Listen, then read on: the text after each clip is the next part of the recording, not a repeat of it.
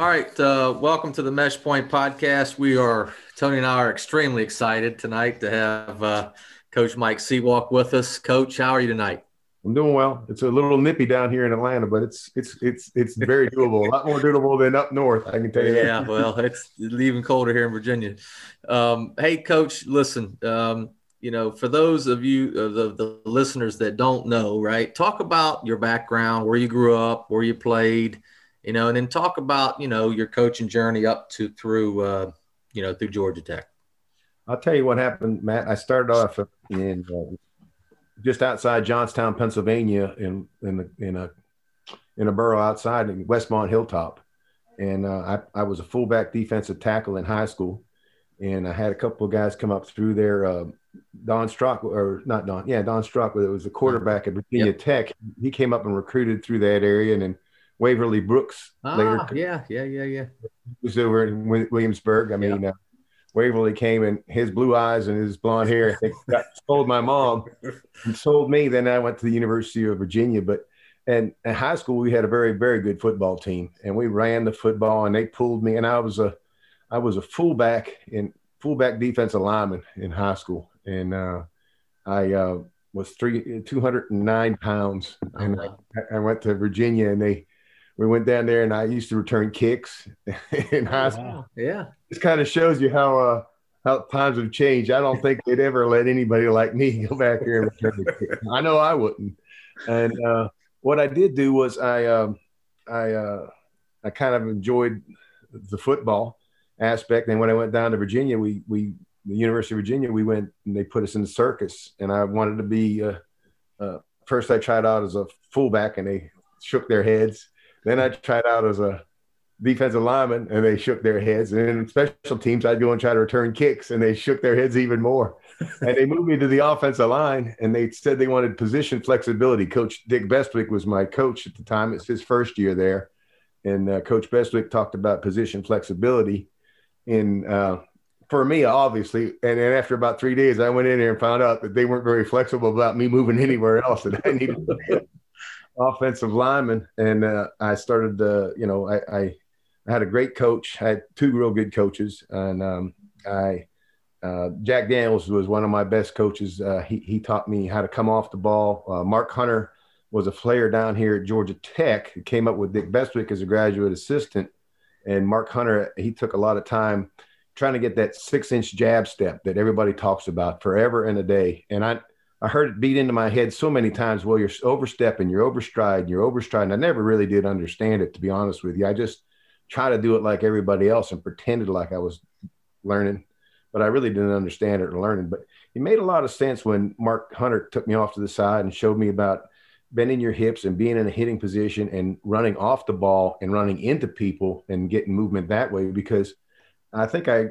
when I reported to college, I was 220 one pounds or 225 pounds. And I've told everybody, I mean, if the guy brought an O line or D lineman to me now was 220 or I just, you know, you guys know, you just turn around and go, hey, come on, this guy's, you know, you got to do a better job. Go out the door and find somebody else. I mean, I can find a guy 220 on the 7 Eleven.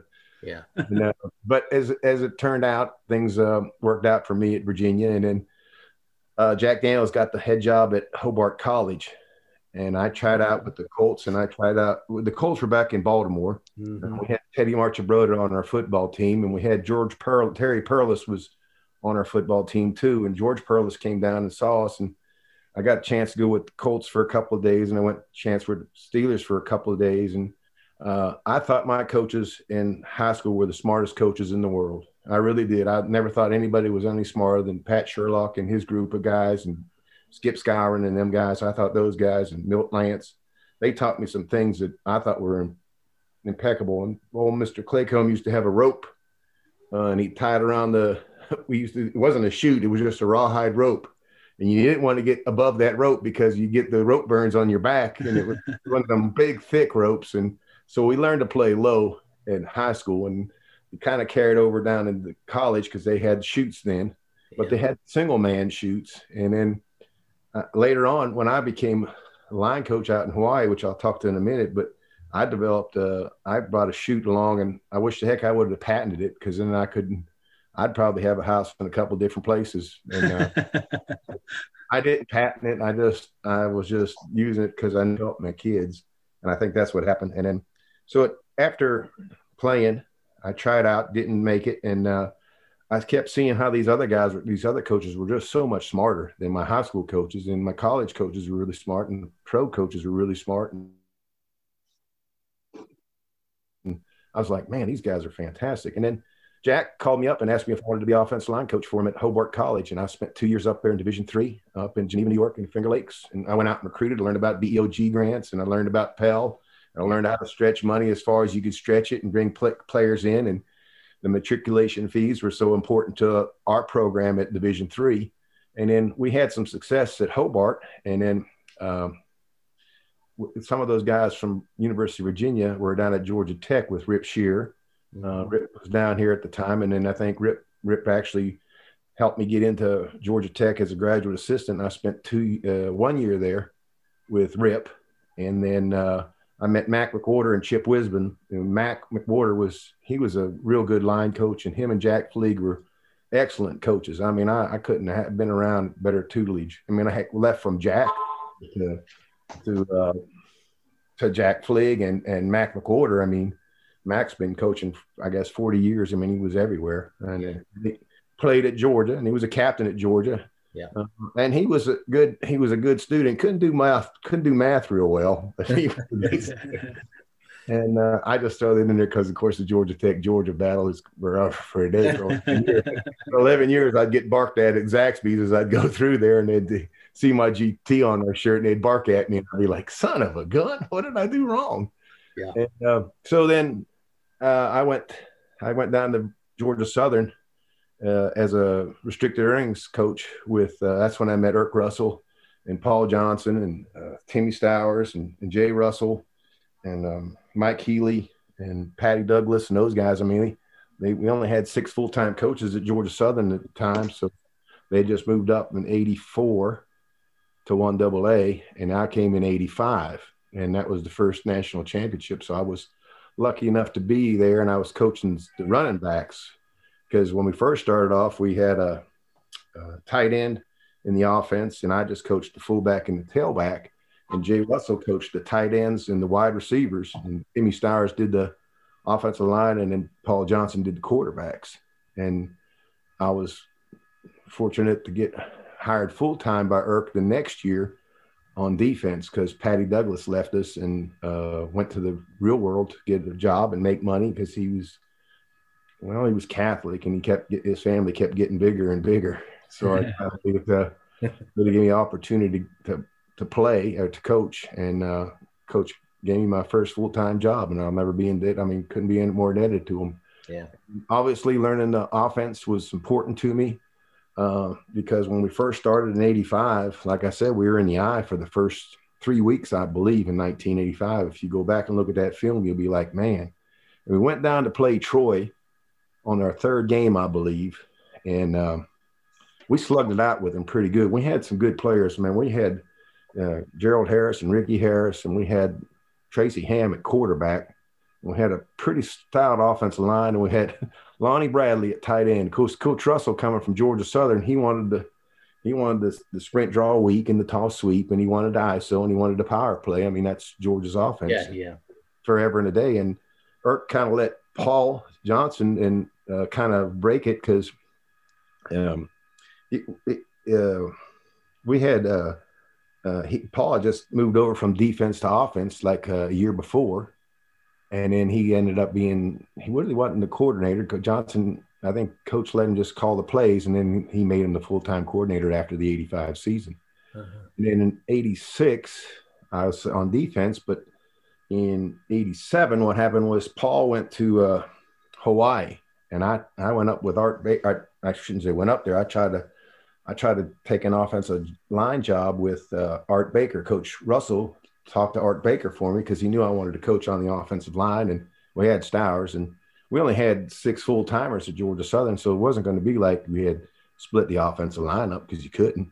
Right. And Paul said he wanted to. Paul was going to go to Hawaii, and he uh, called me from Hawaii because he was going to offer Tim the job to go with him, but Stowers didn't want to go to Hawaii at the time. He just had a baby and his wife and everything wanted to stay close to home. And so they didn't. I was single and I could pack up and go. And I was actually up in Greenville when Paul called me from Hawaii and he said, Hey, if, Timmy doesn't go, would you consider coming out? Would you want to come? Of course, I said, Yeah. I mean, I'm, I'm right. I was young at the time, and I said, Sure, let's go do it. So then we we had eight seasons out in Hawaii, and then I ended up meeting a bunch of guys, and then Jimmy Grobe was at the at the Air Force Academy, and we played them every year. And Grobe kind of like what we did. We kind of like what Grobe did. And I, I, I met with Bob Noblet a bunch. Like this time of year, when you go to AFCA championships, I mean, I mean convention, you I would go and sit with Noblet, and I'd talk to him about stuff, and I talked to Norm Chow at BYU about stuff. And I mean, you'd go see Roger French. I mean, I'd go see those good offensive line coaches because they were, I mean, they were really impressive. I mean, Alex Gibbs used to come out to Hawaii and vacation, and I'd go pick him up and we'd, we'd talk football forever. And then, you know, my, the way I taught the scoop was different than he had, ta- he'd ever heard before. So he, I felt like I was uh, in rarefied air when yeah. Alex Gibbs was telling you, man, that's pretty special. I mean, and I, I, I, was, I was really shocked by it, to be honest with you, and yeah. uh, honored because it was here's Alex Gibbs and he's asking me and and wants more information from me. I I mean I tried to get as much information as I could from him. Yeah. And I think that's I think that's the one thing that uh, you know I, we talked earlier about Zoom. I mean you can't you can't sit and you can talk to people, but you just can't physically see what they're doing. Uh, I'd married my uh, Robin and I got married in '87 and I'd go to the convention. I'd come back all black and blue, and Robin would go, "What were you doing?" I said, "Well, I was learning pass rush moves from, from yeah. some guys in the in the lobby." Yeah, yeah, in the lobby, and she's going in the lobby. I said, "Yeah." I said, "Well, they." I said, "Those older guys, they just think they can push you around. I mean, the line coaches, they're just they're very physical. I mean, yeah, yeah. They like to grab you and hold you. I mean, they, they won't let the center get up to the backside linebacker. No how, no way. Yeah. And that just bothers me so. But uh, I spent uh, eight seasons in Hawaii, and then I went with Grobe as offense coordinator to Ohio University. Mm-hmm. And, uh, we had a quarterback's job come open when I was out there, and I called Johnson and I said, "Hey, Johnson, why don't you come out here and be the quarterback coach? He just laughed at me. It wasn't ever going to happen. And then Paul went to Navy about six weeks later. Yeah. And he goes, Hey, I got a line job. Why don't you come to the Naval Academy? I said, No, I just stick right here with Grobe. And learning from Grobe was another another another good experience. I mean, he he's a good, real good man. I mean, just I mean, I'm so grateful to him and so thankful for what Grobe let me do. I mean, I'll be honest with you. I, I, on our staff, we had Troy Calhoun and Timmy DeRuyter, and Grobe would let those guys. We'd let us all coach. I mean, he and we experienced stuff. And I knew sometimes when I look back on it, man, I must have screwed up a thousand times. But Grobe never really. He get mad. At, he got mad at us once because he told us to go home, and uh, Timmy DeRuyter and I, DeRuyter was the coordinator and I was the offensive coordinator. We got out and it was a snowy day and he said, go home. And it was on a Sunday. And we just, the first couple, the first year at Ohio University, they were 0 and 11. There was a reason why they gave Grobe that job, and it wasn't because it, it was good. So it was a good job, but Grobe made it a good job, and we had a good time. And so he he told everybody to go home. So I, I got out the car and I got out there, and Timmy and I we went around just to a little place to grab a sandwich and a cold drink, and then I I said, "Let's go. I'm going to go back." And he goes, "Yeah, me too." So we went back and I guess Grobe was in town and he saw our cars back in there. Man, he got mad at DeRuyter. I heard him say to Timmy, I told you guys to go home. That was not a suggestion. That was a directive. Mm-hmm. And I said, a directive? Yeah. hey, when he came to my office, I was packing up. I was going, oh, I just left something. I said, I just left something, coach. I, I wasn't working. and I went home. This is that. I told Robin, I said, I think I got fired for working too hard. but uh, Roby was, I mean, he was, I really thank him. And I really, I tell you, Troy Calhoun at the time, we would mess around with some stuff because we did, we put the midline in at Ohio University. We went to go play Toledo and uh, we, we, man, we scored like 39 points in a game. And the midline was a huge, huge success.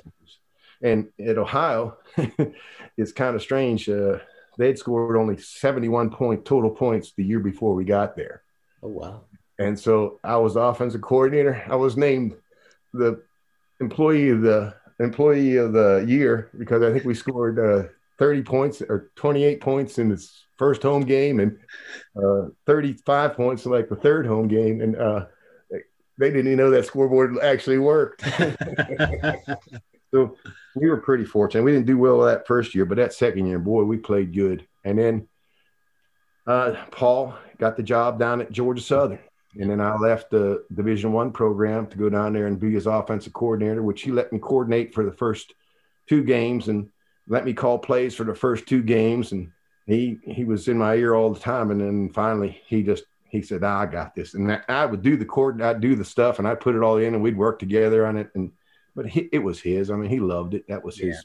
Yeah. He and and that's how he got the job. He got the job because of what he was and what he did. Because he didn't play he didn't play college football. He played uh, college basketball. He didn't you know he hadn't he hadn't been up to the in the NFL camps or any of that stuff. I mean he just he he just played and he just had an understanding. I mean he learned a lot like Tony. He was around a wishbone guy his whole life, and then when we went double slot, it just kind of kind of worked out for us. And then uh, after Georgia Southern, I got the head job when Paul left, and he was 62 and 10. And I, you know, he says, I think about going back here, but all I do would screw up that record. I said, dang, no, I'd never go back there after going 62 and 10. And then I went 30, uh, 35 and 14, but wasn't good enough. After I lost four, after I lost the 11th game, I knew my, I knew I was on a short lease and they, and, uh, I went back and, you know, I, they, I had pretty good contracts. So I didn't have to do much. And, uh, I got my master's that year, and I, I, thought if I ever had to go back into coaching anywhere, if I didn't couldn't find a job, I'd at least go to high school. So I got my master's. You know, we always talk about being a, a you know, it's education, education, education when we're recruiting kids, but you'd be surprised at how many college coaches don't have their masters, and they just they just relied on um, football to to do what they wanted to do. And then Paul went took the Georgia Tech job, and um, shoot, uh, he hired me, and then uh, I was, I mean, I came in here and we were there for 11 years. We had a real good run. I mean, it, it was tough for Paul because he, the Atlanta Journal, I mean, the, the press and everything else, they always, you know, they, oh, that's, you know, it's up the middle, up the middle, up the middle. And, you know, hey, third, you know, third down and six, and you're running the triple. I mean, what the heck? You're giving it to the fullback. I mean, it's crazy, but, um, sometimes those journalists don't really see the game like we all can see the game. So, right. and they they listen to these message boards and everything else, and these uh, announcers. Which uh, now that I'm out, I see these announcers, and I think I just shake my head. And I and I know a couple. I mean, I, am I'm, I'm pretty fortunate that I've, I've, I've been around some guys, and um, it was pretty nice to to do it. And when, and then uh, it just so happens that I got in the state retirement system. So I had 34 and a half years and then so I could retire. And uh, I, I did. And uh, I, I, I do, I try to help some high schools and I try to help some guys and I talk to some people and people call me from time to time and saying, Hey, what happens when the five technique squeezes you so hard that you can't get up on the linebacker? I said, well, those days are actually really gone. But I said, we used to run a G scheme where the tackle would come down the guard pull around and get the linebacker and it almost we called it we called it 12G at one time, but then it became six, was a little, little bit of a speed option. And uh, it just, hey, them boys out there that when they did it, he went through the DAG playoffs, bang, bang, bang. He called me up. He goes, unbelievable. and you know, the wing T teams, they they they like the midline because it works off the trap and the gut and the you know and the and the yeah. pulling both guys on the sweep, and then you run the midline in there behind it. I mean, just blows people's minds. Those linebackers can't run. And I've said it a thousand times. If I when I die, I want to come back as the backside linebacker because no one ever blocks him. Yeah. yeah. He can run around and have a good time. And and I just kind of think that's how that whole thing transpired. And that's pretty much my career in a in a nutshell right there. I just kind of boy, that's a that's an awesome journey, coach. I really appreciate you sharing it. Wait, Hey, speaking of uh, retirement coach and helping high schools out, we got a good friend uh, down in Key West, uh, Coach Hughes. Yes, very he, well. He told us a story about you coming down there and helping out, man. He was so appreciative of that. Hey, I'll be honest with you. I've told him, and we were supposed to do it again this past year if it wasn't for COVID. My wife is that's one of the best benefits my wife has ever had. And I, and coach, it, he does a good job, and they do a good job. And uh, I, he he did let me uh, help him a little bit, and I'd be on the field with him some, and I'd come in, the mornings and uh, I'd I'd go in there uh, just before noon and visit with him. Actually, I'd wake up in the morning and my wife would walk, and I'd fish. I'd fish that. I'd fish that uh, seawall from the from the airport down to the to the uh, Hilton where we stayed, and I'd fish that whole thing, and then I'd go there about. He got off at like 10, 30, uh, 11, yeah, 11 o'clock, and I go visit with him. Then I met with his offense offensive line coach because he'd have lunch duty, and then he'd he'd get his 30 minutes and he he'd come flying over and then three o'clock we'd we'd all put it in and we'd go out on the field and practice it and uh, they let me do drill tapes and everything and as soon as they went to defense out the door I went. That's and, what I'm uh, talking about. I'm telling you what though, John is he is straight up good and he he runs it really well and he has some hard nosed kids that played and God bless those little offensive linemen. I I see some of those kids, you know, they talked about uh, DeVonta Smith being 175 pounds, being a wide receiver. Yeah. John Hughes got some 175 pound guards. and uh, it just kind of made, I told him I'd be an Uber driver down there if he could just, and he said he'd help me anytime he, uh, he could. But yeah, if, as soon as we get this thing over again, I promise you, I will go down there again for seven days. It, he, he, all he did was put us up in the hotel there and we, we went down there and kind of, it was beautiful. And, uh, I never been down there, but it was nice. Yeah. Well, I don't know if you saw. I mean, they went toe to toe with Miami Northwestern this year. That yes, was unbelievable. I saw that game. I talked to them boys. I, I, I do talk to them boys on, on more than one occasion. I, I, I can be honest with you. They, uh, they're good people. I, I, I can't say enough good things about John and, and, uh, them boys down there. They, they're, they're special. Yeah. Yeah. Well, they cool did deal. a great job this year, boy. They really did. Well, well, coach, talk to us a little bit about what it was like to to coach for Erk Russell, and and then compared that to what it was like to coach for Paul Johnson. You know, how were they similar and how are they different? Well, I used to give a speech. I used to talk about uh, Bill Curry, Bobby Dodd, Erk Russell, and those guys used to be. They were some guys that I worked for. And you know, Bill Curry when he when I came here in '84 at Georgia Tech, and I was just in awe of him. I, the way he, how he could he could talk you right to the he could talk you right into the gates. And then Bobby Dodd was so smart. I mean, I took three notebook pads one time and we were sitting there. Uh, Don Lindsey was our D coordinator, and he talked about uh, putting, you know, having a game plan and putting things together and having a couple of screen passes coming off the goal line and a couple of screen passes going in, which I thought was just amazing. And, you know, sometimes, I mean, in Hawaii, we did some screens off the off the triple where we'd drive it in there and then bootleg and uh, not bootleg, but let the fullback come out the back and we'd block for him. We'd we'd gash people with it because they all thought the fullback was blocking and it worked great against eight man fronts. And we saw a bunch of those because it's load option and one high safety, they think they can play it. And um, but he was kind of special. And then um, Bill Bill Curry and then when Erk, I used to tell everybody I said, Bobby, Bill Curry would get you to the gates of hell Bobby Dodd had a plan to get you through the gates of hell. And Erk Russell, he knew you were going to beat the devil himself at hell. I mean, even if it was the devil's home field, Erk Russell could get you to win because he always had that. He always had that scratch at the back of the head, and he'd tell you, "Oh, them boys are so big and strong." He says it'd be hard for the Eagles to get out. This, I don't know if we can get out this one alive. You know, I, you know, we got to save the equipment because we got to play six more games after this. So he said, let's get some of our better players out of the game if we were getting just pounded. But uh, he was he was special, and I think that that's I think Coach Russell. He gave me my first job, and then he gave me my, you know, he let us get in there. He let his coaches coach. He let and he believed in you. And the biggest thing about working for Coach Russell was you didn't want to let him down. You wanted to work so hard that if he had a question and you had an, a good answer, okay, Mike, okay. Or if you didn't have a good answer, he'd say, "What about this? You ever thought about that?" And you're like, "Damn, what a I'm an idiot. and I, I, I, use that phrase a long time. I don't know if I stole it from him or if he used it on me, but he'd say, man, he's an idiot with a capital E. And I'd be like, yeah, I'm an idiot with a capital E.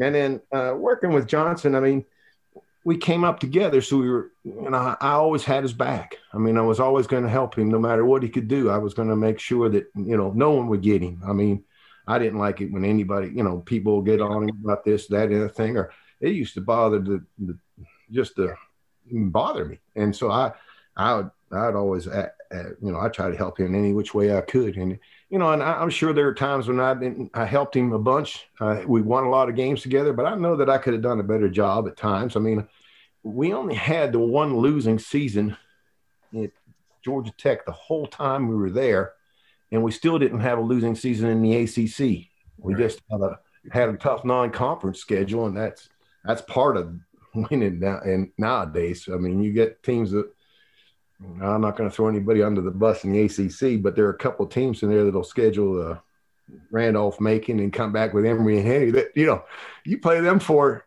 two weeks in a row. That's tough. yeah. yeah. Uh, so, uh, but uh, it, it was it was good. I mean, Paul he always stretched it, and he always you know we always went back to the basics. That's the one thing I can say about both coaches is they the base the the, the actual coaching, the actual basis, the the footwork, the uh, the quarterback, the mesh point of the fullback, the footwork of the court of the center and the guard, the relationship to the linebackers. I mean, getting linebackers was always our our goal, and uh, getting that play side linebacker and knocking him down, and letting that back get into the secondary as fast as he could was good. And you know, a couple years there, I know when uh, I know when we were at, it, it, when Paul was the head coach and I was his coordinator, and uh, shoot, we'd have eight yard eight yards by the eight yards by the fullback on the give. We'd have almost 10 yards per play by the quarterback, and we'd be averaging about 14 yards on the pitch. And it was just crazy. I think I, I've been around this offense for a, a good piece, and uh, I, I think at one time I know that I had that I think I had I think I've led the nation or I've been a part of teams that have led the nation in rushing nine times. I think I would be I know I did it three times at Georgia Tech, and I know I think we did it at least six times when I was Southern. at so at Southern, yeah. and so it is it is pretty good. And of course, when we were in Hawaii, hell, everybody let you everybody let you run the ball because they were everybody else was there threw it all over you. Had BYU and San Diego State. I mean, yeah. man, oh, I, I can remember they had 99 offensive plays, and Ooh. I said, "Damn." And I told that to Coach Russell. He said, Coach Russell said, "Man, that's a lot of three and outs." yeah. But that's how Coach Russell. Like he was so quick, so quick witted, and nothing was ever. It, it was always, uh, you know, nothing was strangeful, and everything was packed. And and when we did our work, we did our work, and we went home. And uh, I think that was the other thing that I, I I learned from those guys, and and Paul was the same way. I mean, we we worked hard and uh, we, we grinded, but we, we didn't, we weren't in there till 11 o'clock at night. So, and maybe that's a trade secret, or maybe you think you got to outwork people, but Paul didn't think you had to. And God bless Erk. Erk, Erk taught Paul that. And I think that was a part thing that I think that we all kind of took away from it. And I know when I was the head coach, I told our guys that, you know, and I think, I think Grobe in his own right, Grobe was the same way. Grobe, he let you, he wanted you to be fresh. I mean, one thing about an option coach is uh, you can practice all you want for the week, and then all of a sudden there's going to be a wrinkle that the defense has, and you know it's coming. You don't know what to do. You can practice. The option coaches are good um, Monday through Friday, and then there's option coaches that are real good on Saturday. Mm-hmm. And I think you know one thing that I can say about, and I, I think a lot of people will, will attest to this is work for Paul or even Erk would say about him. That boy can see all, I think you can see all 22. And I said, sometimes I think you can see the subs on the side and fixing the. Because I remember calling a play. I remember calling 312 vertical against William, uh, might have been William and Mary in uh, 96. 96. Yeah. And then the very next play, I, he said he got on the headset. We scored a touchdown on it because I was going down there and the safety was just biting, just coming yeah. up. Yeah, yeah. Streaming up. And I said, well, we'll get, we'll get him with this. And we threw the vertical. And then Paul told me, he goes, do it again. And I'm like, but coach, they're going to have, he goes, just do it again. So we did it again. And so I'm going, we hit a touchdown the very next time. I said, how? And, and that Sunday I came in and I sat down and I said, what did you, he goes, well, you knew what was going to happen. I said, I didn't know what was going to happen. He said, well, this guy was going to, the safeties were going to play cover two And he said, then you, and we did. We hit the vertical with the eight back for a touchdown. And the very next time we threw it to the wide receiver on the, on the boundary. And it, it just blows my mind that he would know that he, he sensed what they, what their adjustment was. And that, and I think that's when we decided, or we didn't decide. That's when he decided. I went in and asked him. I was like, because because he would see things in the game and say, "Hey, y'all do this." Y'all and just making suggestions. I'd call the game. He'd say, "You got, you ought to do this," and then son of a gun. And, and then I think he he just realized that heck, I was I wasn't over my head, and I think I I learned a lot from him because of it, honestly. And yeah, that was I think that was a good learning experience for me too. Yeah, well, that's a neat. That's really neat. But to say I, I would work for both again. Yeah. And, uh, yeah. I, I, I think they were both good guys. Yeah. Yeah. Well, Coach, before I, I don't want to hog this up for Tony, but no, you're good, Coach. We we talked about this uh, a while ago, Coach, and and I just think it's really important for listeners to understand history. Okay, you've been there from the beginning, man. So if you can just you, and you mentioned earlier, right? You were in the eye for you know three week games, and then maybe you and then we had to play Chattanooga, and they had Rick Mitchell, and that week the Chattanooga's defense went down to play Alabama. The same week we played Troy, Chattanooga was in Alabama playing Alabama, and I think they won seventeen to seven. Alabama did, and I was thinking to myself, "Gosh, dang it! Chattanooga held Alabama to seventeen points." And that's when uh, Coach Russell, after we came back, and we were we were just they would stack it on us. And anytime you had that full, you know, you had the tight end, they knew strength and weakness. And right. defenses are playing to the strength. They weren't playing field. they weren't doing anything else. And then in double slot, you could balance them out. And, and the, the, the truth of the matter is, uh, we also had a, a, a, full house backfield with three, you know, we had a strong backfield, two tight ends and three backs in the back on goal line.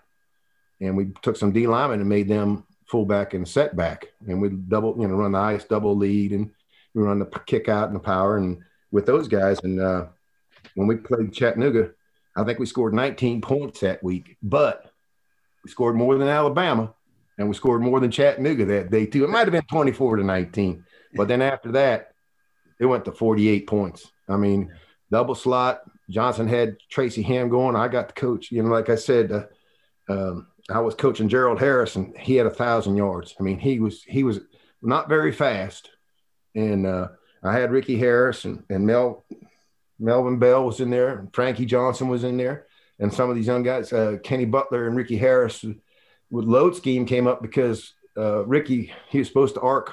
Instead, he went and loaded on the linebacker. Supposed to go get the safety, and he just went in.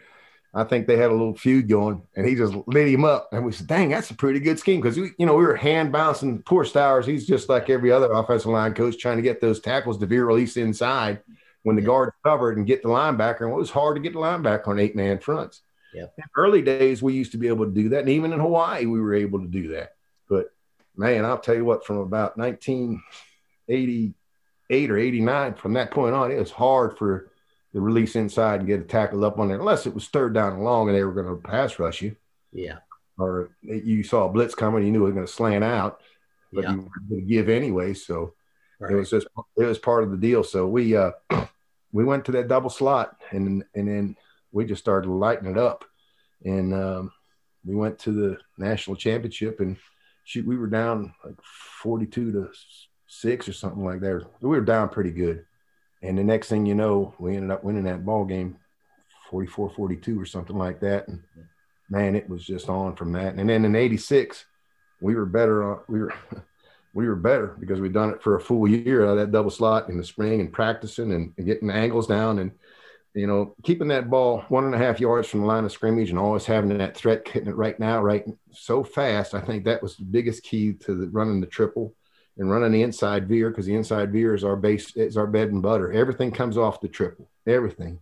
And you got to have a fullback dive play where you're going to block the read key too because the read key is going to you can't let the fullback get blown up the whole entire game you can you can start game planning when four eyes in there. You wash him down and bounce it outside. I mean, it, people were thinking it was outside veer, but it was just 14, 15 was just we were going to block the four eye because we knew the four eye was taking it. And honest to God, that's how I got the coordinator's job at Air Force uh, with Grobe because Grobe said, "This one play here, show me what what what how are you guys blocking? How are you reading this?" I go, "Coach, that's just the give read." He goes, "Really?"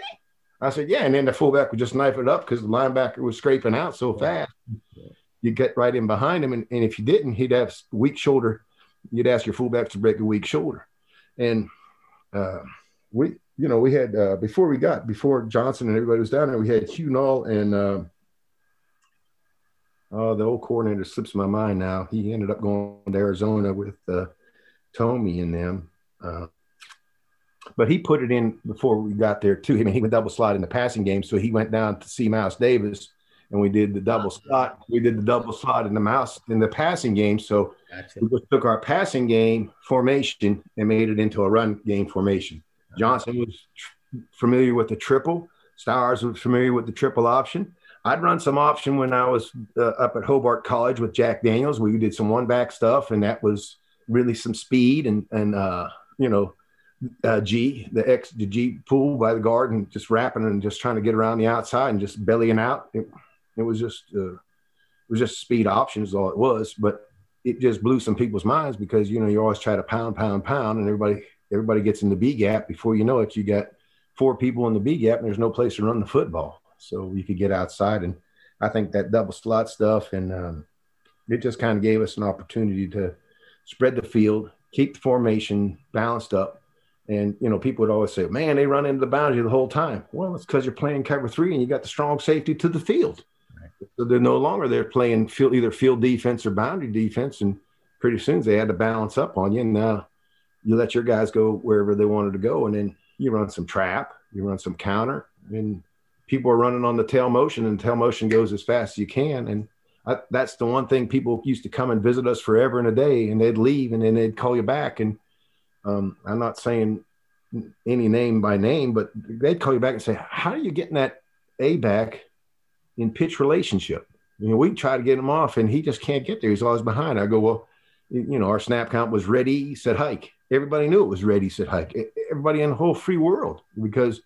We would go to clinics we'd tell everybody our snap count was ready, said hike. Now we'd go on two every once in a while in a blue, you know, but most of the time we'd go now till we'd see guys jumping the can, snap count, and then we'd go on two and catch them. And our guys would all be snickering and thinking this is the greatest thing in the world. Oh man, our coaches are so smart. They're, they're helping us. Yeah, we're helping. we we got we're invested in this too now. Yeah, it's yeah. not just you right. guys out there. Too. Yeah, yeah. So uh, it kind of worked out pretty good for us, and uh, I think that um, that as the season went on, and you know we had to go back and we'd lost to Middle Tennessee earlier in the year we were in the eye.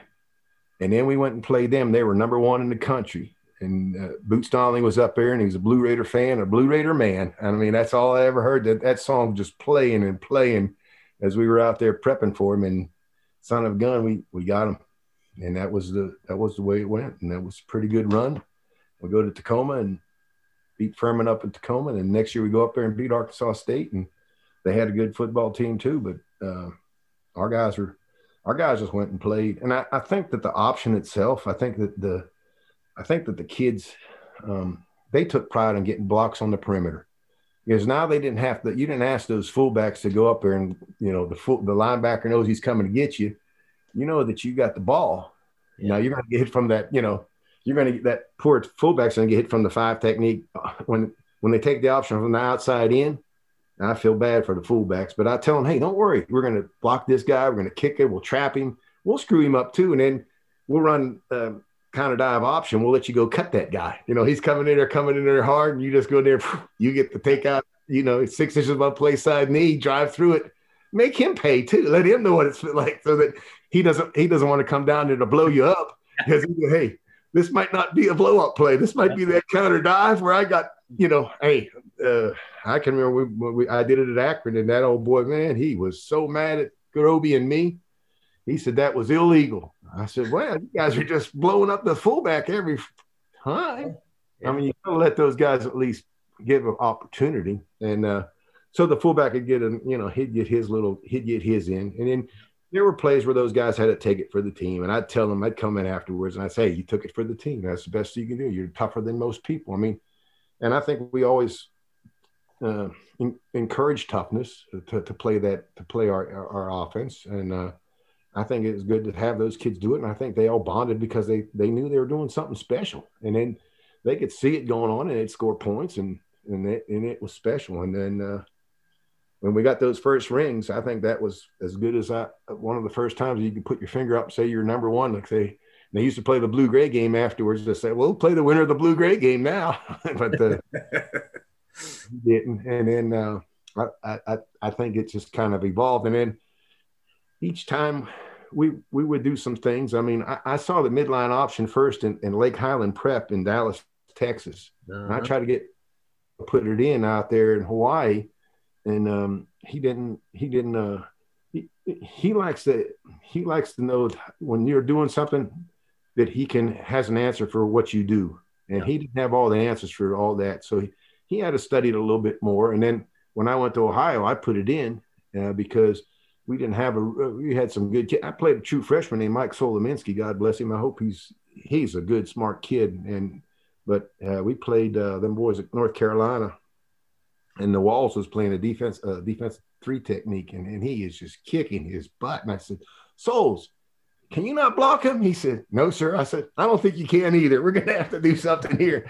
And so we ran some midline and we ran some trap to try to help him, but afterwards, the soul's like, man, coach, I thought you was going to rip me. I said, I was, but then you looked at me and told me you couldn't block him. I realized you were right. I mean, there are times that there are times that Jimmy's and Joe's are better than X's and O's.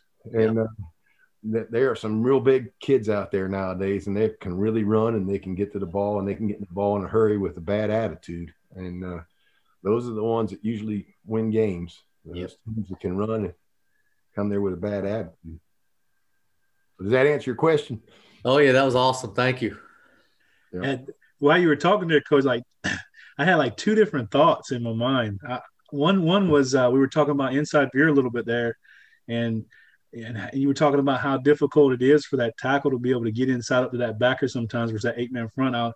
And I was just wondering if like the technique that you taught your tackle to veer release has it throughout your career has it have you have you evolved that technique at all? You know what I mean? Like yeah, I, I, I, and I came up with some good catchphrases too. Uh, step, dip, and rip. Uh, let your ear go through his hip. Hear what he has to say. If your ear is at hip level, you can do it.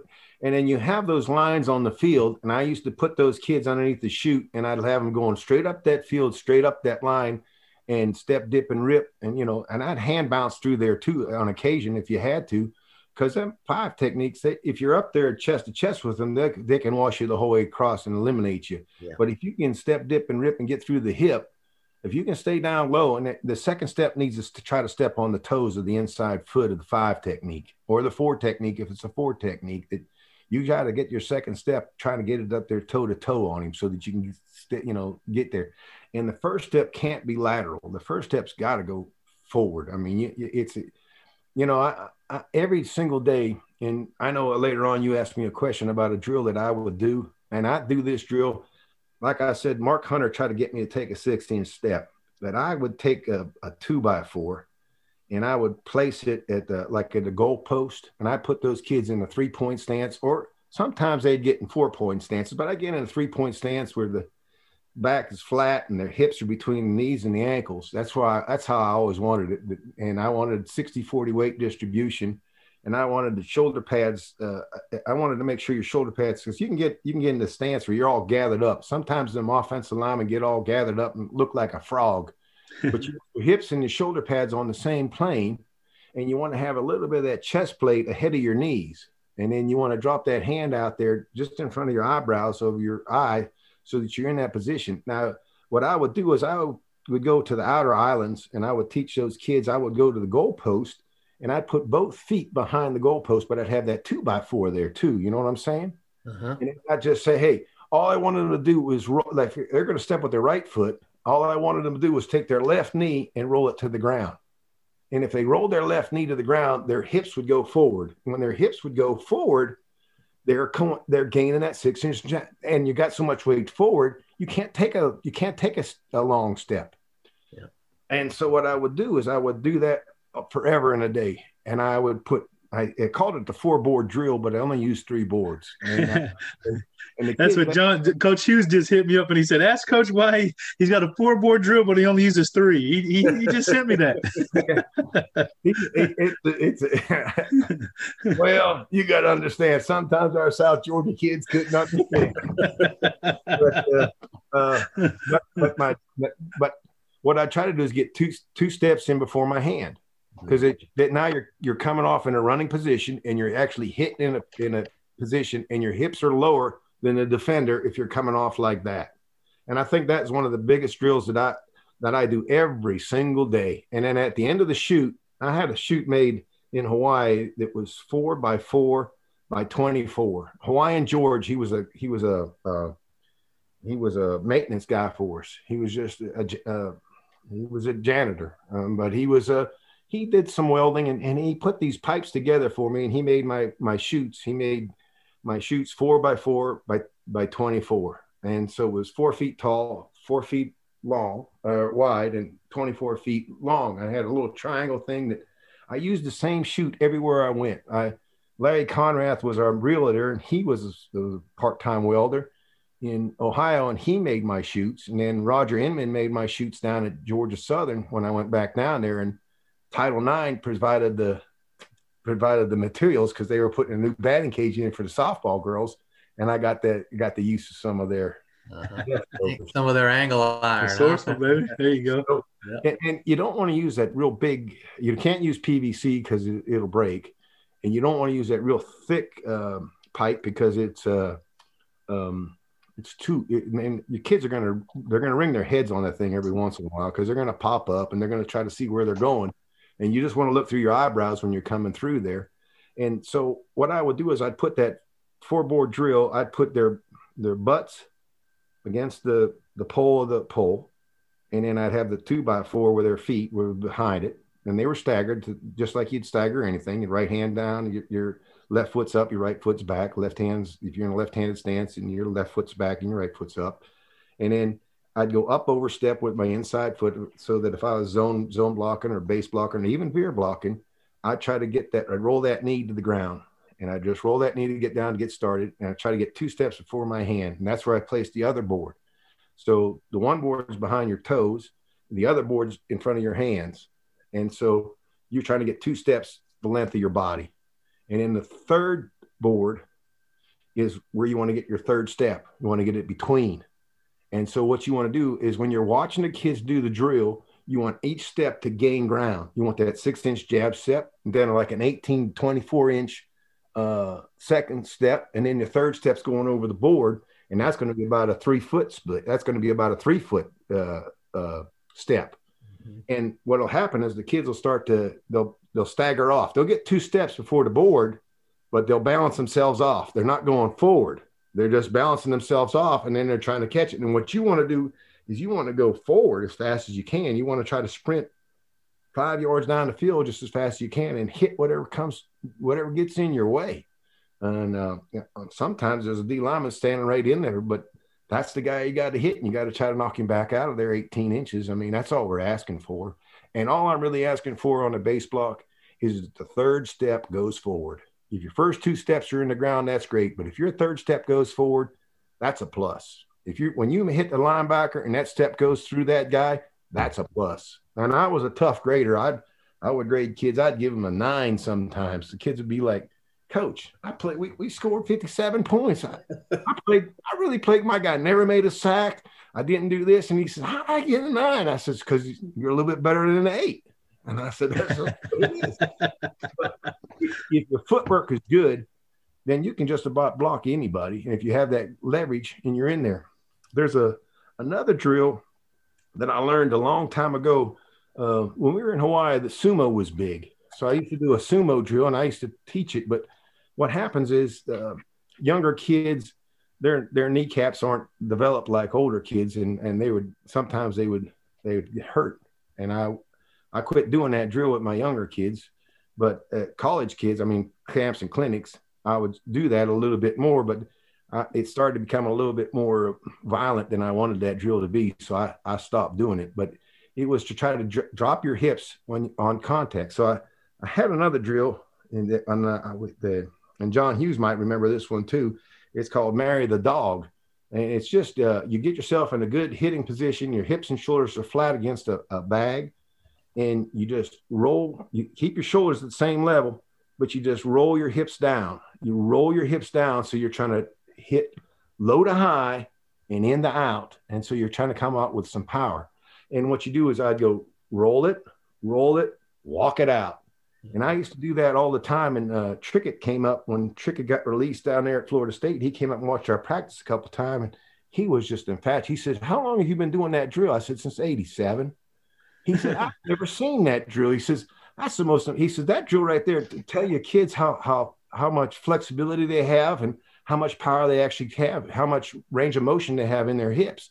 Because some kids, God bless them, they can't really roll their hips. Right and they just kind of hit they kind of hit dead stick and then what you want to do is you want to hit and roll into there you want i had a couple pictures of Shaq Mason hitting and rolling i'm telling you that's a million dollar move and obviously it's a 55 million dollar move yeah, now right right, right. Uh, he was as good as he he was as good and and and then parker braun came along he was good and and Omoregie Uzzi i mean shoot out there in hawaii larry jones and them boys could they could knock some people out there i mean you know, when you was a kid and you used to play catch and everybody would catch a ball and they'd clap and they'd say, Oh, that guy's really talented.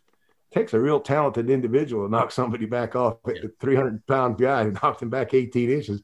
I told them boys, I'll clap for you anytime you knock them boys back. I said that you don't ever see them doing that in neighborhoods anymore. No, unfortunately you don't. But you know.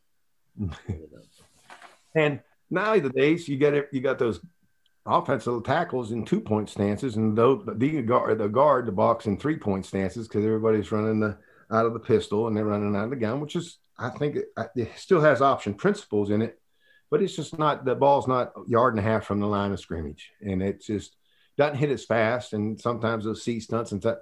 But I'll tell you what, with the motions and how these guys are doing some things and putting packages together, yeah. You know, they're very impressive. I mean, yeah. I, I when my Nick played down there at Georgia Southern and Willie Fritz was down there with Doug Ruse and them, I, they had a real nice they had a real nice package where it all and I think any offense that you have, you have to have everything kind of blend together so that you don't know whether it's a counter play, you don't know whether it's a trap, you don't know whether it's the sweep, you don't know whether it's the play action pass. And off of every blocking scheme that you have, you have to have a pass off of it so it looks exactly like it and so when they try to overplay or they try to do some things to you that you can just uh, stop them. But there have been times when we've been stoned and then we had to try to come up with a way. And I think in the Orange Bowl against Mississippi State, we only ran we only ran the belly G six times all year.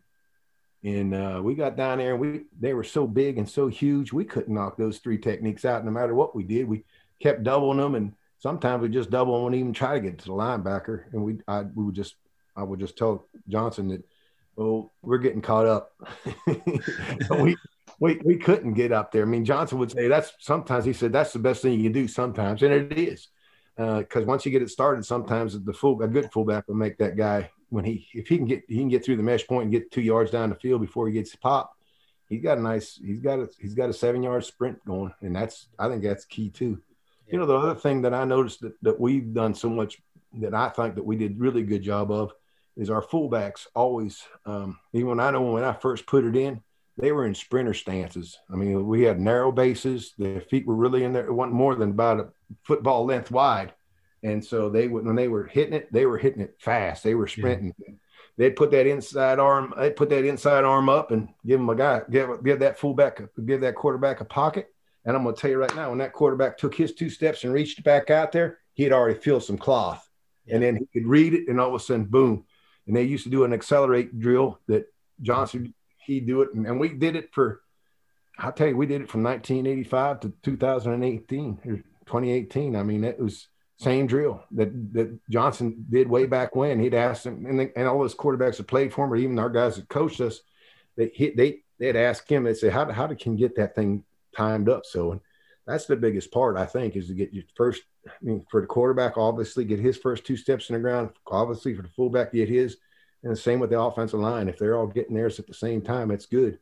And the biggest part is the center quarterback exchange is you want to be stepping and snapping at the same time. You cannot step, and you can see you can see as a line coach, you can watch it from anywhere across the field. You can see when the center's just snapping the ball and taking a step because he gets an arch in his back and he, he doesn't go forward. And you want that hips and shoulders to go forward.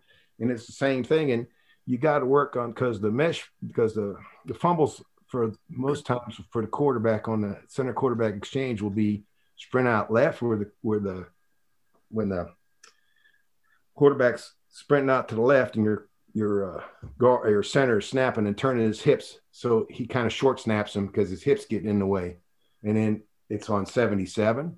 It's also when it's the center goes back on 33. Anytime he go, center pulls go, the right-handed right-handed quarterback, right-handed center. Anytime he he go, pulls, you know, the center blocks back to the left, and the action's going to the right. There's a little bit of a disconnect. I mean, you got to practice that over and over and over again because that's where your center quarterback exchange cams happen 99% of the time. Now, if the one comes on 22, that's just two people, one of the people being lazy. And I always, I always I know this court, I know the centers always blame the quarterbacks, but I was fortunate enough that uh, Tim Harkness worked at Tampa Bay and I got to spend five days down there with them. And they, uh, uh, Carl Mauch was the center. And as I'm sitting here talking to you right now, both my hands got just he not he snapped that ball so hard and hit me in the hands because I asked him about center quarterback exchange and he he he, was with the Houston uh, Oilers and he had Dan Pastorini and Kenny Stabler as his two quarterbacks. Well, Pastorini's right-handed and Stabler's left-handed. Yeah. And and Carl Mauch said, "Let me show you what I did. I snapped with my right hand to Pastorini. Bam! He slapped my hand. I'm telling you, all the blood. My, when you look down you see that white, you know, all you see is white, no red in your hand anymore. Yeah. Yeah. He hit me that hard. As I'm sitting here talking to you right now, I can still feel the tingle in my hand. then he said, Hey, put your other hand up in there. And trepidatiously, if that's a word, I yeah. stuck my hand up in there and, and, and you know, like and he snapped that ball with his left hand like Pastorini, and he smacked. I'm telling you, that ball stuck on my hand. and I told my snapper, I told my centers all the time, I said, hey, that's how you do it now. I mean, that is that that's what you got to do. And uh, I think that the, you know, because it's easy to blame, you know, it's always easy to blame somebody else. So they didn't do this or he didn't do that. But it's hard to take responsibility for that. And I, I know that sometimes it, it is the quarterback because I'll watch myself. I'll see him start to pull out, and I was like, "That son of a gun didn't ride us." But you got it riding because if you hey, if you do it all the time and you're always firing out and you're always firing out and you're always firing out, your quarterback will he'll learn how to ride up in there yeah. and do a good job with it. And that's yeah, you know, we've I mean that's one thing that I mean Paul's we we stressed that. I mean, I used to do that every single day. That's a good drill in the off season too. Yeah. I'll give you one other drill and and then and if you got another question, but one other drill that I always thought was that was good for me was uh, I would try to get the kids to learn about leverage and angles. If you took a step, if you took a long step and your toe led your knee, and so your shoulder pads be, your, your knee would be ahead of your shoulder pads. So if you took a long, real long step, your toe would be in front of your knee, your knee would be in front of your shoulder pads, and you'd always be standing straight up. So I'd tell the kids to get down on their knees and just like that, be straight up. And I'd have another guy just put his hands on his shoulder pads and just try to push him over. You would be surprised at how easy it is to push a guy over like that. Then I told him what I want him to do is I want to take two steps. I want to hit low to high. I want to have that Z. So what I try to do is I tell him, hey, I want your knees, I want your toes behind your hips. I want your hips between your knees and uh, your knees and your toes. And I want you to have a nice flat back. And I just put them down in there on their on their you know hands on the ground and I'd say, okay, now try to knock this guy out. Couldn't knock him out. The only way they can ever knock him out, and you'll get guys that are smart enough to figure this out. The only way they can get out is to bend hips underneath and roll it out. And then you look at your kids and you say, that's what I want you to do at the point of attack. What you just did right there to beat the drill, that's what I want you to do when you get out there. And in the wintertime, you can do that. Every fall and every spring, the whole time I coached, I did that drill every single because we would go out there in shorts. And sometimes in shorts, you can't accomplish what we do like you like to, but right. you can do it. Hey, you can do it in shorts. And Hughes, when I was down there with Key West, Hughes, we would go out there in shorts on the first day, but I'd only try to get down there before we were in pads. But uh, the, the first day we were always in shorts, and I'd put that drill in with those little kids, and I'd show, try to show it all of them. I'd say, hey, And then you, you find out how wide your base has to be. Your base should be as wide as the man you're blocking. If you're blocking a real skinny kid, then your feet need to be that skinny. If you're blocking a real big kid, your feet need to be that wide because you yeah. got to try to you got to have leverage to knock him out. If you don't, it's you're not going to have much success. Yeah, that's great stuff. Man, well, loading us up with some drills. I appreciate that. Yeah, for sure. Well, go ahead, Tony. no, I, um, I just had uh, two things I wanted to ask about. I know we're going probably way too long with you, but I love it. You know what I mean? Uh, um, I, I, had a question about uh, turn back protection. It's uh, I, have seen your drill videos uh, in in the past, and it's just something I've never uh, got into because uh, I just didn't understand it too much. You know what I mean? On sprint out, you know. I wondered if you could speak on that, and then the the old quarterback draw. That's something that is just I never um, understood how. I've always seen the little play diagrams and stuff, but I never talked to somebody about how the quarterback draw and it seems like it's a great play on third and a country mile, right? Oh man, it is, especially when you had Greg, especially when we had Greg Hill down yeah. at uh, Georgia Southern with uh, Furman. We Paul ran sixty ran sixty run quarterback draw, sixty run quarterback draw, sixty run quarterback draw. We went down there and actually scored a touchdown to win the game. It was tied, and I was just like, "Dang!" We all we did was run the quarterback. Yeah, he's our best player. Let's get him. Like like Erk Russell used to say, "Let your rabbits run." hey, get your ball to your best players and let them run. Let them run fast and far. It's a lot better that way. Turn back protection. Turn back protection is gap protection. And all I ever did was I put them in their stances and then I would spit. I'd tell them spit and then step on the spit. And if you were covered, if you were covered, you'd spit. You'd spit where that if the guy was on your outside shoulder, you kind of spit, but you'd punch and you'd extend that hand out and you'd let that hip. And all you did was just roll your uh, uh, turn your body perpendicular to the line of scrimmage. Punch, punch, set, scan, scoot was a, was my phrase. Punch, set, scan, scoot. When you punched, you wanted to punch the defender wherever he was. Now you you're going from your crotch to the crotch of the center, and that's your gap. That's all you're looking for. And if you got a man on you, you're punching him, and you let him decide if he wants to go in front of you. That's fine. If he wants to go out the back, that's fine also. It's because you're punch and you set. You get your hips down underneath his hips. You want him to come either try to bull you over or make a decision. But if you if you if you step and you just stand up right up uh, upright, then there's going to be a, a, a weak link in your in your uh, offensive line because you're going to get pushed back. You want to hold the line of scrimmage. You want to hold the line of scrimmage. So it's punch, set, scan, scoot. I punch and I set. So I drop my hips down there. I step where I spit. I punch and step at the same time. I step where I spit. And I'm looking in my gap. I'm spying line to linebacker level, looking for that backside twister, looking for guys coming down. And I punch. I don't see anybody coming. And I punch, sand, scan, scoot. When I don't have anybody in my gap, I start to scoop down, scoot down the line of scrimmage, staying on the line of scrimmage, not coming back off, not coming, not leaning up forward just coming straight down the line of scrimmage towards the sideline. So that if the guy went behind me, I'm also restricting that gap that he can move on. If I'm the guard, it's helping the tackle out. If I'm the tackle, I'm helping the A back out because mm-hmm. I'm putting my butt in there and I'm and I'm I'm restricting him from going anywhere.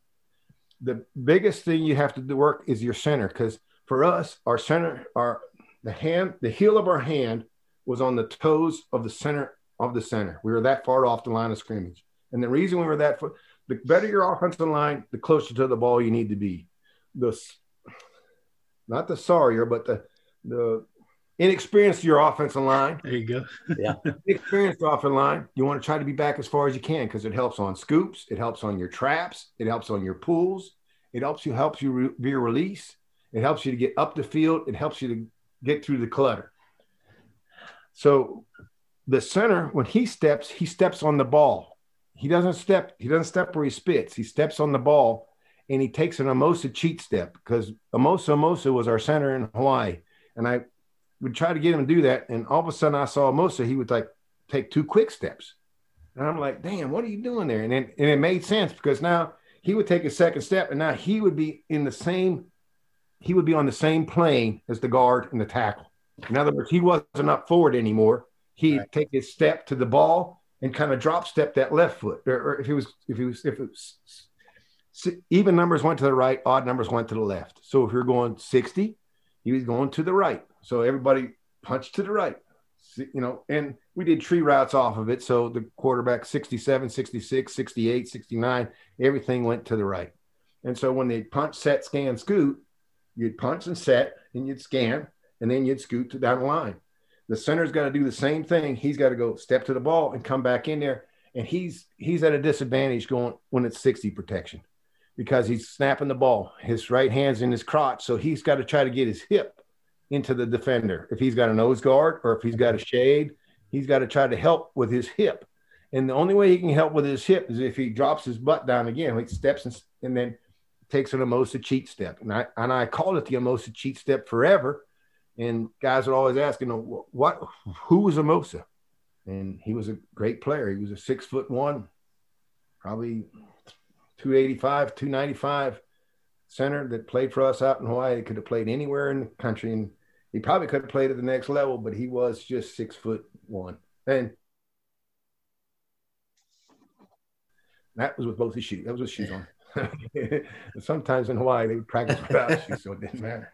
And then the backside guard, and obviously the backside tackle, even on that hinge protection, you still would hinge with the guard, but that tackle sometimes I would I, I would never let him. You can't let him hinge because they sprint around the outside. I had, I had to have him kick tonight. Yeah, okay.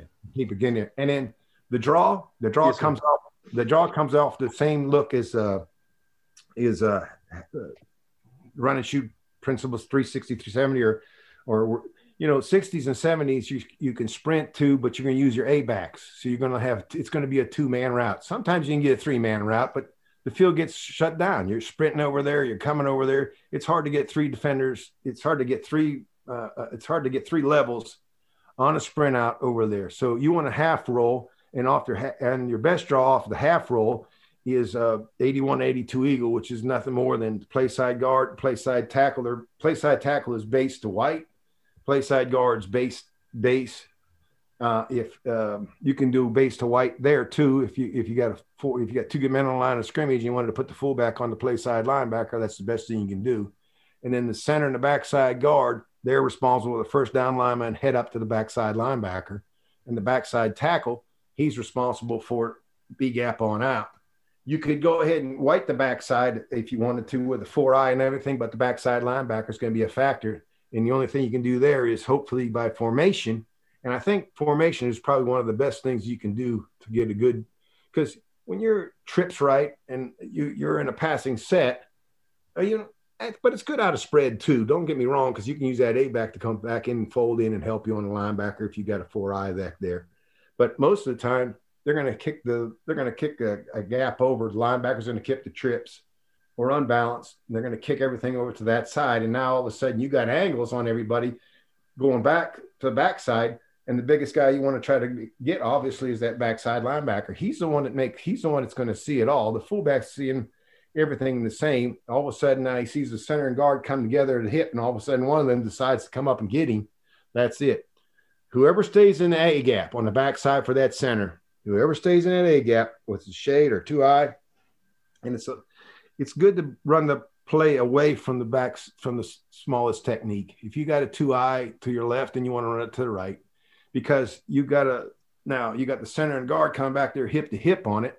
And if he stays in that gap, then the guards kind of sit thousand one, thousand two, and then he kind of rolls around. He just folds up inside and leads up okay. on that side linebacker.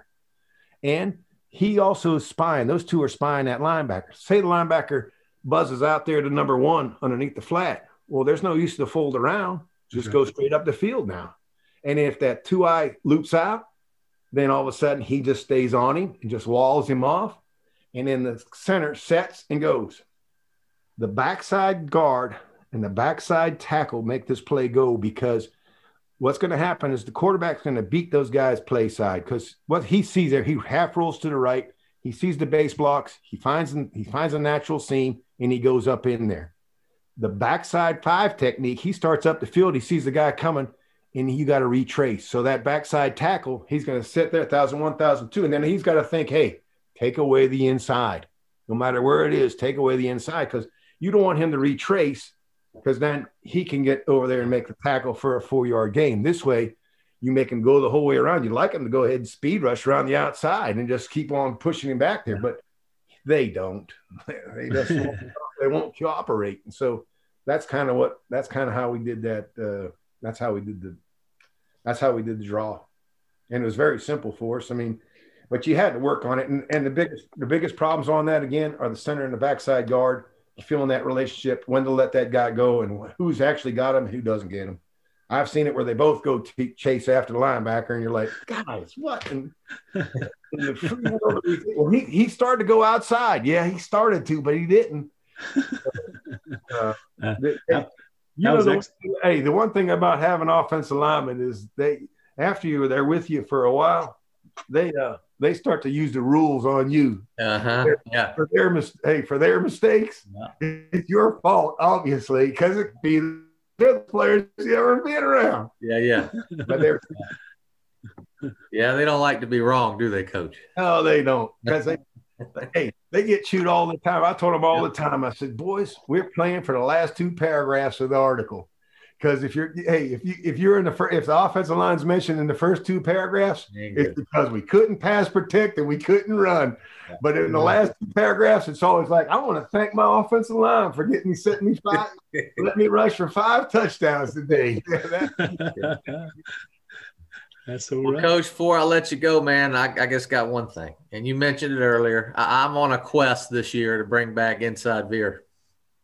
Um, and you know as well as I do, it ain't being run enough. So, um, just real quick, you said it earlier, but just re- rehash your feelings on inside veer. Well, I think the best thing about the inside veer is establishing the fullback yeah. and getting that movement up in there. The, the the the hard, I think, why some people get away from the inside veer more and more is because that backside linebacker, uh-huh. the zero noses, they they kind of grab the center and won't let him get up in there.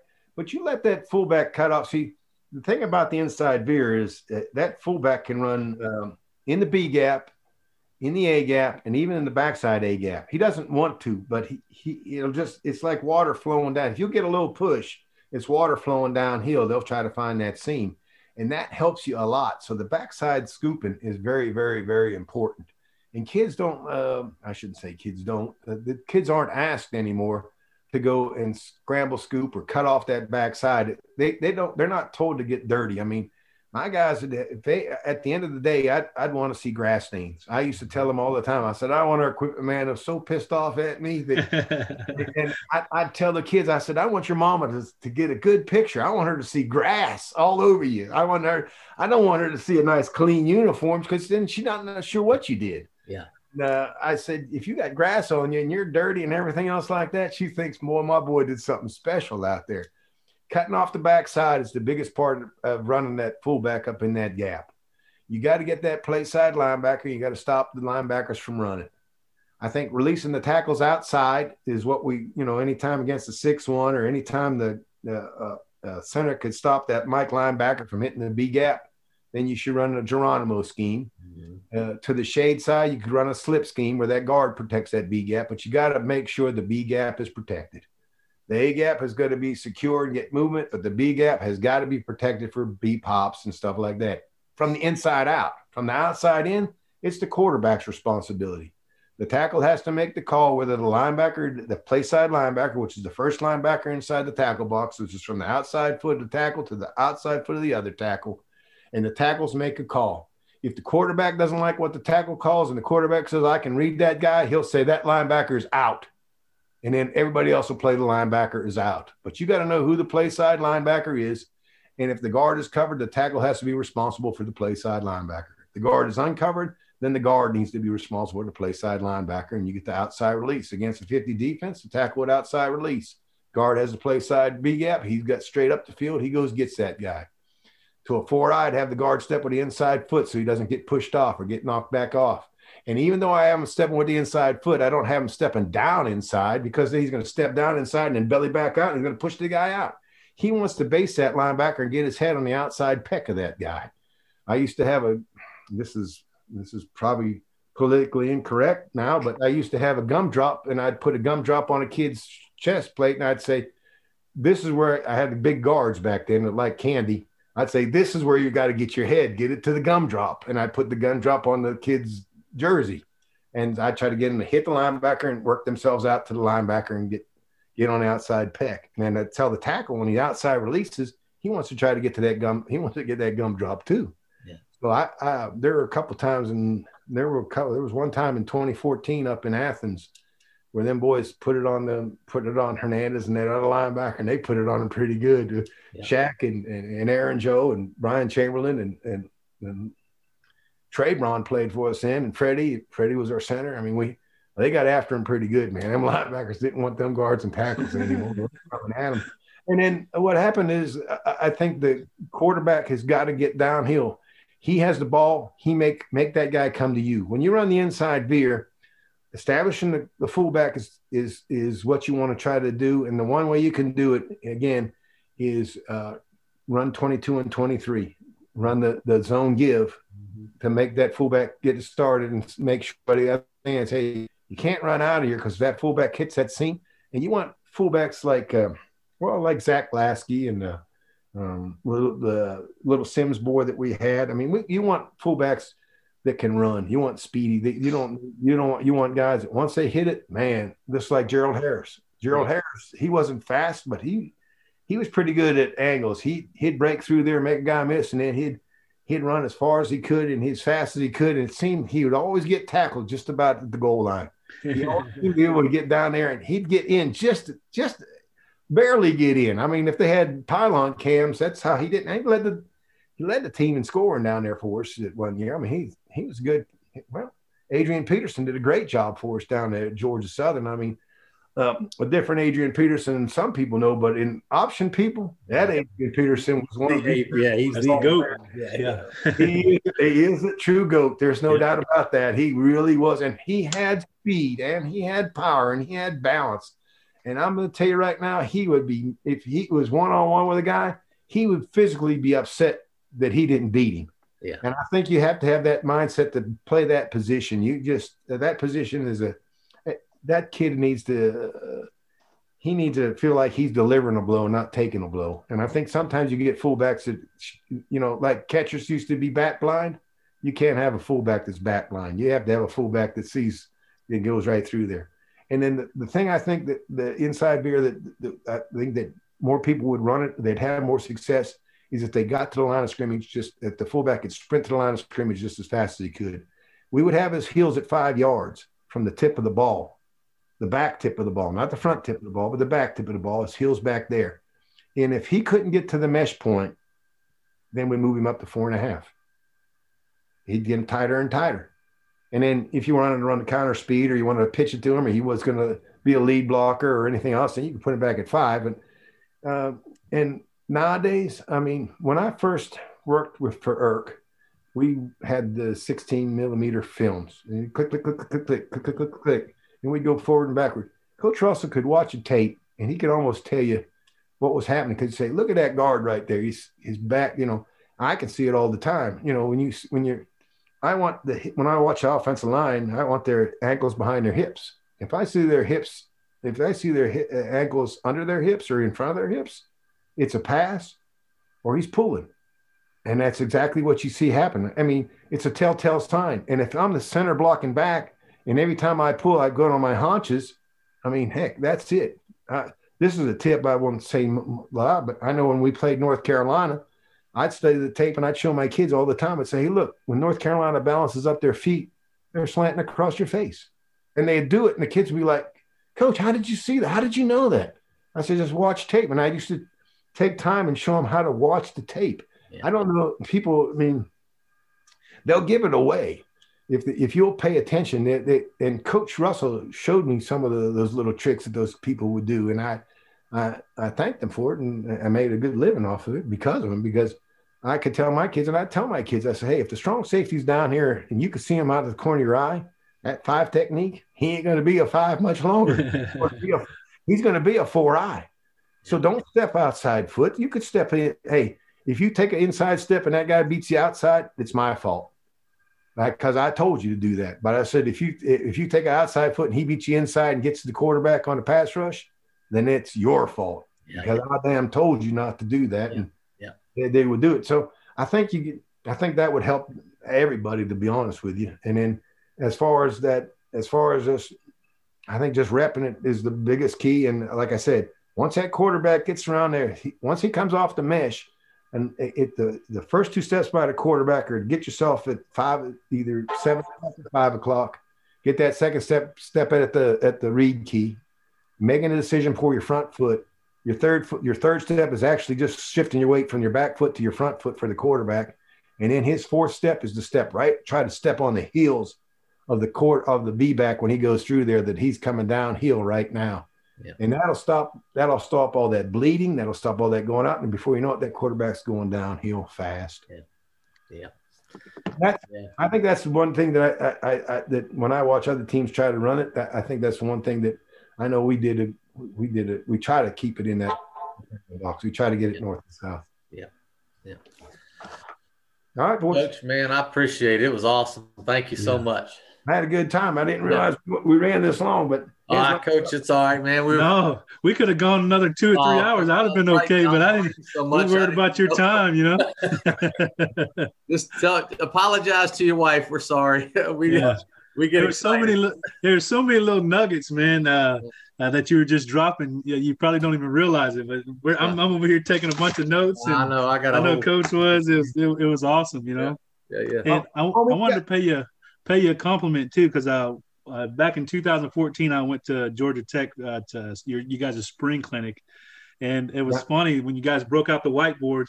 Man, you must have had 200 coaches over there listening to you, right? And and at the end, you were like, uh, "How many guys going to be here tomorrow?" And you counted them up and made sure everybody had a DVD, man. So you're always been about paying it forward, and and uh, uh, you're you're one of my role models, coach. I really appreciate you. Yeah. Thank you, Tony. Yeah. Appreciate that. I'm honored to be in the same room with you now. No, man. hey, if I can help you down at East Bay, let me know because uh, Innisbrook's not too far from there. I'll come down there for a week. there you go. I may drive down to Key West one year. You know what I mean? You never know. So, all right. That'd be awesome. Nice see you too, Tony. Nice meeting with you guys. Yeah, coach is awesome. Thank you. You're welcome.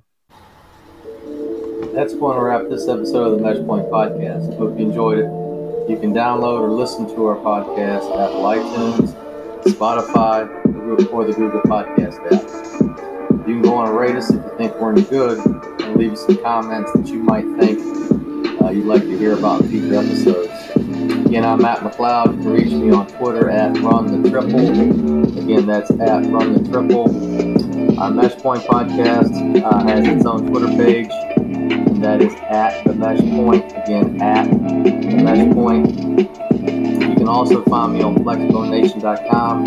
I have an option blog there and write articles and have plays uh, that can help you out, particularly during the season.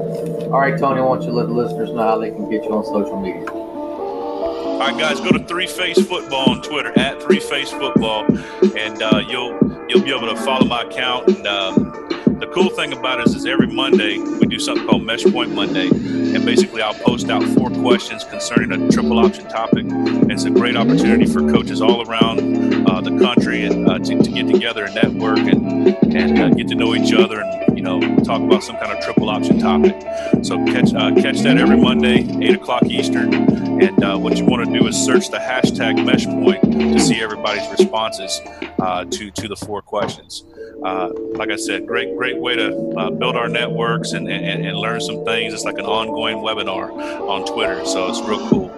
Also, check out the website, threephasefootball.net. Uh, we've got some cool gear, like Fear the Veer, you'll see in the background here. Uh, Fear the Veer stuff, uh, mesh point gear, and, and other things like that. So uh, go check out that website as well.